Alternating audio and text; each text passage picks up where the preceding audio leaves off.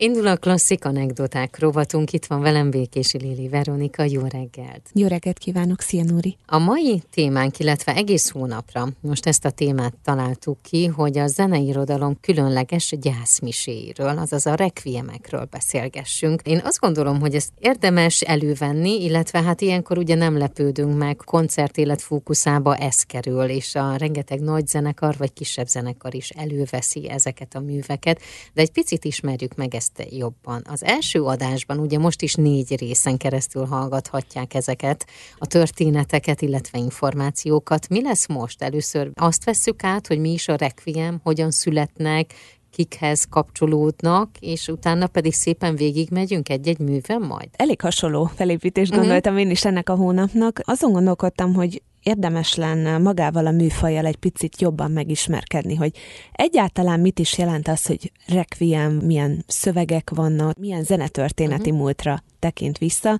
és hogy milyen gazdag irodalma van ennek a műfajnak. Kezdjünk is bele. Hogyha egyszerűen akarjuk megfogalmazni, hogy mi is ez a requiem, akkor ja, nyilván azt mondhatnánk, hogy halotti mise, vagy a halottainkért szóló mise. Ez egyfajta úgy megemlékezés, ugye szeretteinkről, elődeinkről, vagy a tisztelt, és már nem a körünkben élő emberekről. A requiem az meghatározható, hogy melyik vallási irányzathoz tartozik, vagy honnan indult ki? Leginkább a katolikus liturgiához köthetjük, és annak a latin nyelvű halotti misének a szövegéből ered maga az elnevezés uh-huh. is egyébként.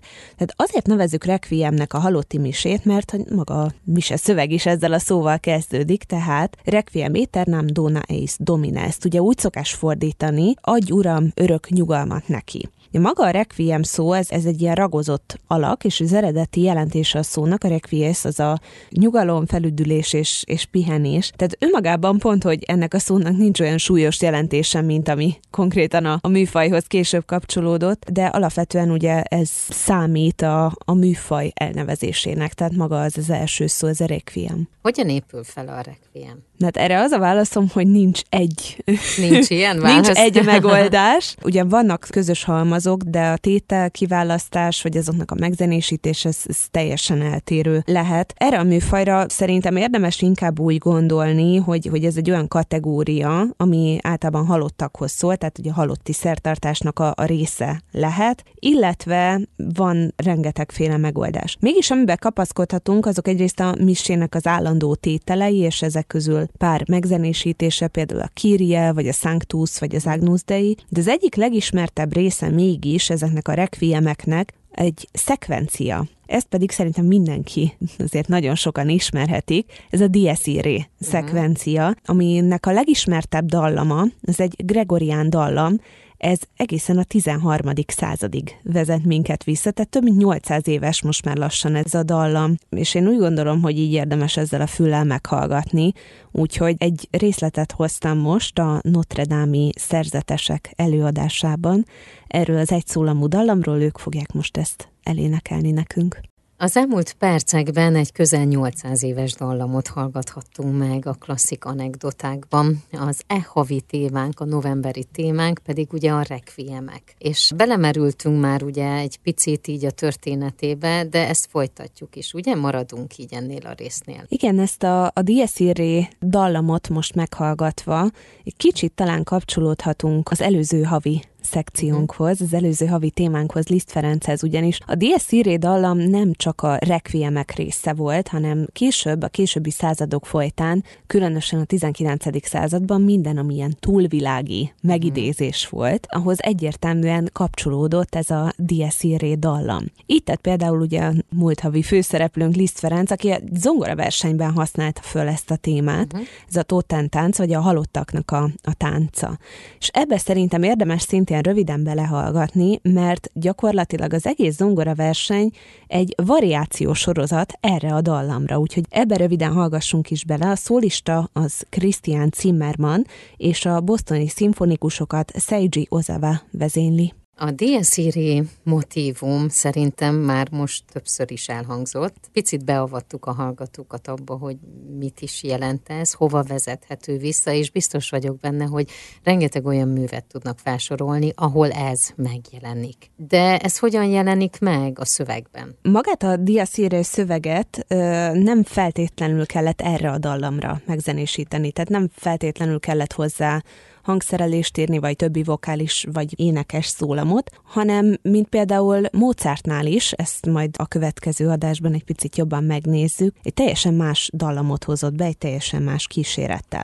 Tehát maga a műfaj, ez a halotti ének, vagy halotti mise, ez egyébként nagyon rég múltra nyúlik vissza. A megemlékezés zenében én úgy gondolom, hogy, hogy akár az emberiség történetével is, is egyidős lehet. Nyilván maga a műfaj az, az egy kicsit későbbi. Legelső feljegyzést egyébként Krisztus után a második századból találjuk arra, hogy, hogy egyáltalán bármilyen ilyen requiem, vagy a katolikus liturgiában megjelenik. Kik szereztek egyébként requiemeket? Gyakorlatilag már középkortól kezdve, ugye a gregorián énekektől indulva századról századra, zeneszerzőről zeneszerzőre egészen a napjainkig uh-huh. szereztek zeneszerzők requiemeket, tehát akár, hogyha azt mondjuk, hogy Okegem, vagy mondtunk már Liszt Ferencet, Berlioz, Mozart, Cherubini, rengeteg-rengeteg szerző, és ugye azt már szintén említettük, hogy ezek a requiemek, ezek szerzőről szerzőre változtak, maguk a stílusuk, a megzenésítésük is.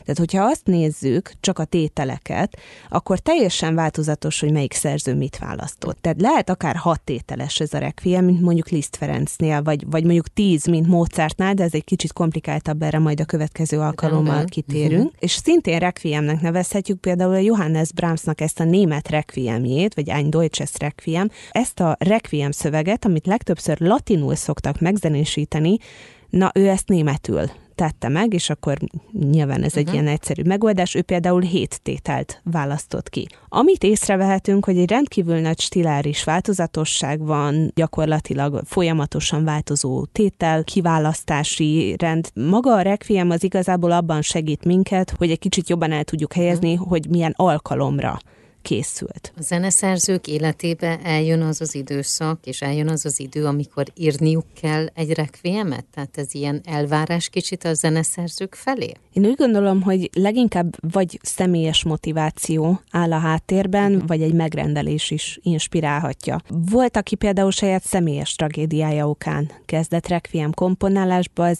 már sokat emlegetett Liszt Ferenc. Vagy egyébként napjainkban is írnak személyes motivációra requiemet, például az egyik ismerősöm, Uzsali Bence írt most egy, egy pár éve egy requiemet, az lett a címe, hogy Requiem egy ikerpárért. Ő is a saját és a felesége személyes tragédiáját dolgozta fel ebben. Elvesztettek egy, egy ikerpárt még a születésük előtt. De a személyes tragédiák mellett szakmai tiszteletadás is lehetett. Például Giuseppe Verdi Gioacchino Rossini tiszteletére komponálta a saját hatalmas volumenű requiemjét. Ezzel a darabbal is fogunk majd egy kicsit később részletesen foglalkozni, de írtak még requiemet zeneszerzők háborús tragédiák áldozatainak a, a megemlékezésére, vagy politikai áldozatoknak a, a tiszteletére, ilyen például a Luigi Cherubini requiemje is, vagy amivel egy kicsit részletesebben fogunk foglalkozni, ez pedig a Benjamin Brittennek a háborús requiemje, ami a második világháború áldozataiért szólt. Milyen mű fogja zárni a mai beszélgetésünket? Úgy gondoltam, hogy Luigi Cherubininak a